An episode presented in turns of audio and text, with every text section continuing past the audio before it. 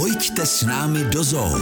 Milí posluchači, dnes si představíme zvíře takřka pohádkové. Premýšľam nad tým, ktorú rozprávku máš momentálne na mysli. Mám na mysli pohádku, kterou znají určitě nejen v České republice, ale i ve velké části Evropy a jde o červenou karkulku. My na Slovensku je hovoríme červená čiapočka. A tým pádom mi z toho vychádza, že budeme hovoriť o vlkovi. Ale toho klasického vlka evropského, který žije i ve střední Evropě a tudíž třeba i na Slovensku nebo v České republice, většina zoologických zahrad nechová. Inak to nie je ani v našej zoologickej záhrade. U nás by ste našli vlka iberského. Ten sa už na prvý pohľad od toho európskeho vlka líši. Zatímco naši čeští vlci jsou takový hodně šediví, vlci iberští jsou zbarveni rezavě nebo rezavo hnědě, jsou štíhlejší a takový šlachovitější. Ako jeho názov napovedá, našli by sme ho na Iberskom poloostrove, ale tento názov používajú skôr Španieli. My ho poznáme pod názvom Pyrenejský poloostrov. Přestože je tento podruh vlka ohrožený vyhubením, byl jako jeden z mála evropských poddruhů vlků povolen jeho lov až do roku 2021. Dneska je jeho lov již zakázaný, ale lidé mají na jeho mizení stále velký podíl. Uvádí se, že až 50% nalezených mrtvých vlků iberských je způsobeno lidskou činností. Dneska už nejde jenom o pytláctví, ale také o srážky z auty, anebo o to, že vlci sežerou nějakou otrávenou návnadu. A aby toho nebylo málo, dneska jsou tito vlci ohroženi i tím, že se kříží se psy. Už sme hovorili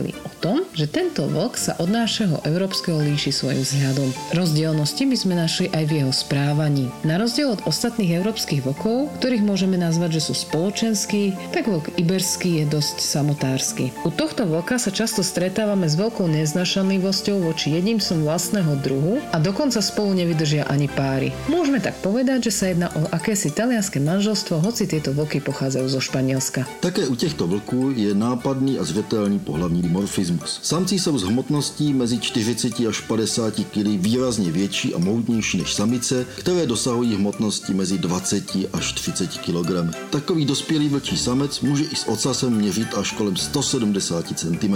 Samice přichází do říje jednou ročně a po spáření rodí 4 až 5 mláďat po nějakých 60 až 65 dnech březosti. Prvých 14 dní majú mláďata zatvorené oči a našli by ich schované niekde v norách alebo v jaskyniach. Prvých 45 dní sa tieto mláďatá živia vyvrátenou potravou od svojich rodičov. A protože jsou všichni vlci přímými předky našich domácích psů, našli bychom tu i jednu důležitou spojitost. A tak si vzpomeňte, že až vás bude váš pejsek chtít napříště olizovat někde v oblasti kolem hlavy, tak je to takový pozůstatek jejich štěněcího chování, kdy se podobným způsobem štěňata vlků dožadují po dospělých vlcích, aby jim vyzvrátili sousto potravy. Od výběhu vlků ze zoo hlava se s vámi loučí Martin Asima.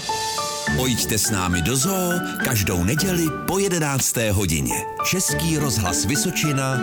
Žijeme tu s vámi.